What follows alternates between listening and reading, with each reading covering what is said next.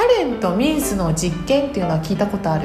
ないです。初めて聞きました。情報量が少ない肌とか、はい。ナチュラルメイクがいいよっていう話をしたんだけどはい。じゃあ全くすっぴんでもいいのかっていう話とはまた違うの。はい。でそのハレスとミンスの実験っていうのがあってはい。メイクをすると男性が優しくなるっていうはいそんな経験をしたことはある？えー、あでも、うんうん。なんか今日可愛いねってうん。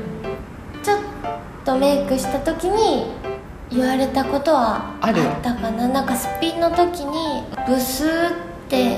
あブスーってしてたわけじゃなくってブスーって言われたことがある。ブスーって言われたこともある。なるほどね、まあ、まず一つ目がハレスの実験っていうのがあってね。はい。女性が大学のキャンパス内で歩いてきた男性にはい。道案内を依頼するっていう実験。は一人の女性がすっぴんで頭ボサボサの時とお化粧して髪を整えた場合。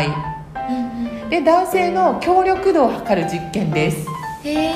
するとはい女性がすっぴんで髪もボサボサの時よりはい女性がお化粧をして髪を整えてる時の方が男性が親切でうん。より詳しく道を案内してくれたっていう結果でした。えそう結構有名な実験なんだけどね。ー、はい。もう一つミンスの実験っていうのがあってはい。女性が多くの男性生徒のいる大学のキャンパスの中ではいあごめん。キャンパス内ではい持っていたファイルの束をつまずいて落とすっていう実験があるおお一人の女性がはい。すっぴんでこれも髪ボサボサね。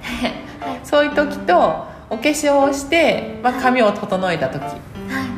男性の落ちたファイルの集めん？男性が落ちたファイル集めの協力度を測るっていうもの。はいすると女性がやっぱりすっぴんで髪もボサボサの時よりもはい。お化粧をして髪を整えてる時の方が男性からの援助がずっと多かったっていう実験結果です。うんだからやっぱりこういう実験からしてみてもはい。お化粧をしている女性っていうのは男性から好意を寄せられやすいしは助けられやすいっていうことが分かりました。いうんうんうん。プラスねはい。と心理学者の大場先生っていう方がはメイク上手な女性ほど対人関係のスキルを持っていて積極的でうん。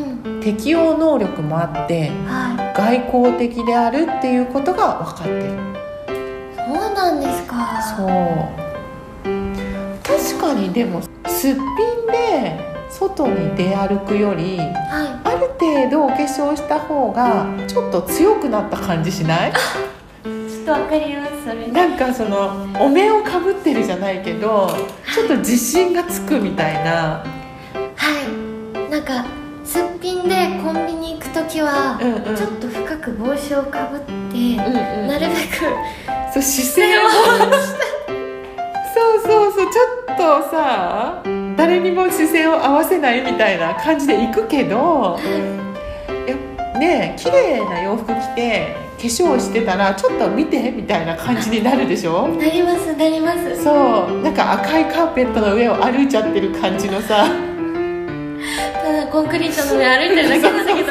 スタスタ歩いちゃったりする。だそういうそのなんて言うんだろうね。なんかちょっと気持ちの気分もちょっと変わってくるよね。はい。そう多分そういうことも言われてるんだと思うんだよね